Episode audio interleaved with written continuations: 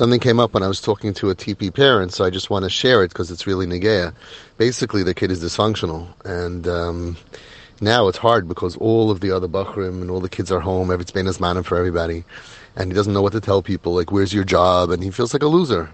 He doesn't have a job, and he's not able to function. You know.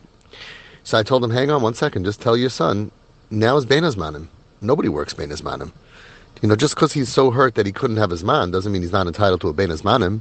We look at it like, oh, you're only get a Bein Zmanim if you have his Zman. But if you have fever a whole Zman, or you're tzibruchen and you're ruined, your life is destroyed and you're dysfunctional, you're doing drugs to numb your pain and you're lost in the whole world, why should you get uh, summer vacation? Why should you get the break? Why should you get Bein Zmanim? No. Why should you get punished? If a kid has cancer during this Zman, we don't give him Bein Zmanim. So let's keep this in mind. Just because our kids don't have Zman doesn't mean they're not entitled to a great Bein Zmanim. Make them feel comfortable, make them feel chilled. Tell them everybody's off now. Now it's family time.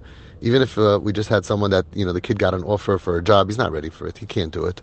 But you need to be shomer on his self esteem in order that he should heal and be able to really work. Because once they're healthy, ain't nothing going to stop them.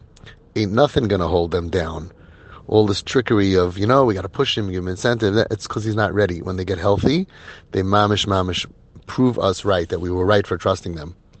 So he said he was thinking, oh, I don't know the job. Should I go? It's uh, the. He said, well, hang on. Right now is Bein Zmanim. Now is family time. Now is off time.